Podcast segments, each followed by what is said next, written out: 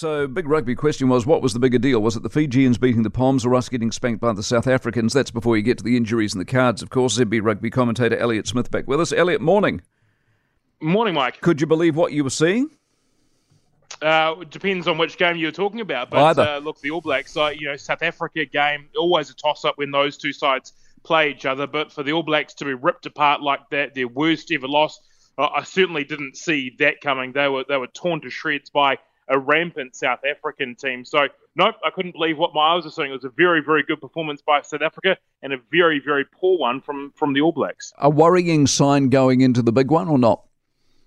Oh, I think it has to be worrying to an extent. Um, you know, there was a lot of mitigating factors around. There were yellow cards. They played for a period with 13 men, but remembering they also beat South Africa not so long ago in July, and if they were to play again on Saturday night, I wouldn't be surprised to see the All Blacks win that one. Uh, but I think it's always worrying when you see your line up, uh, your line out, your, your scrum chewed up like it was. The discipline was really, really bad.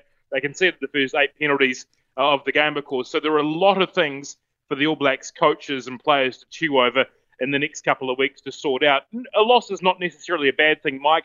Losing to the worst magnitude they have in their history is another thing entirely, but Yeah. it's not uh, unfixable before we head into this World That, Cup. that's what I can't understand, Elliott, because I mean, you know more than I do about these things, obviously, but I'm watching the All Blacks four out of four. They look good. And there's nothing wrong with being beaten if you're beaten by three points and it was a close run thing and a few things didn't go your way, but they were spanked and they didn't come back. Well, every, everything that the All Blacks had done well this year, the set piece had worked really well. The discipline hadn't conceded a yellow card before Friday night, my time, and then they conceded two in the opening 15 minutes, a, a red card as well. So it was like um, their faculties had deserted them for periods of that game, and everything they'd done well um, up to that point had, had pretty much left them. So uh, you'd hope that they can regain some of that momentum that had done uh, that had um, helped them so well in the opening four games of the year and and cycle back a month or thereabouts to when things were clicking. I, I think they can get back to that point, but um, it certainly sharpened the focus of, of how good South Africa might be at this World Cup. Are the Fijians really good or are the Poms just useless?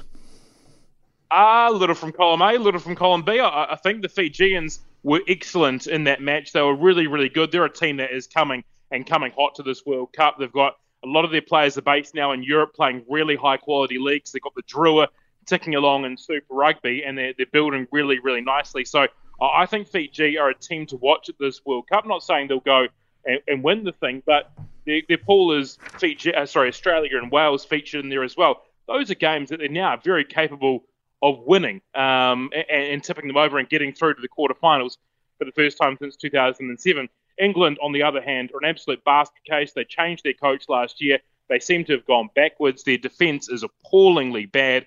Uh, first time they've lost to a tier two team. Uh, they're now ranked eighth in the world. Uh, they're going backwards at a rate of knots, um, and it's hard to see them finding a way out of the hole as they head to the World Cup. Remembering as well, Owen Farrell, their captain, uh, Billy Vunipola, crucial players, out for at least their first two games through suspension. All right, mate, good on you. Nice to talk. And uh, by the way, Elliott's review of La Gavroche on Saturday night, he particularly, uh, so I'm led to believe, loved the dessert trolley. So that review can be found on the ZB website.